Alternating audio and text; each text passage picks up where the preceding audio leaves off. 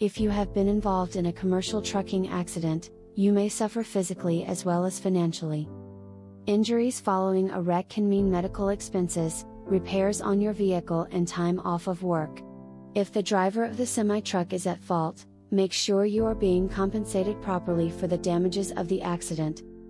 After a semi truck accident, you may have significant injuries that you need to recover from. This can lead to time off from work, doctor's visits, medication, surgery, or a life altering disability.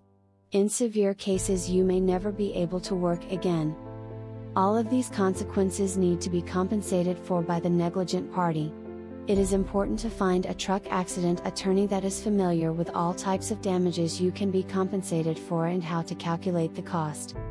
The legal team at the Stephens Law Firm has been dedicated to helping victims get the compensation they deserve for 35 years. Our firm is known for its attention to detail, passion for helping others, and exceptional results. Call now for a free consultation to see how we can help you recover expenses for your injuries. The Stephens Law Firm Accident Lawyers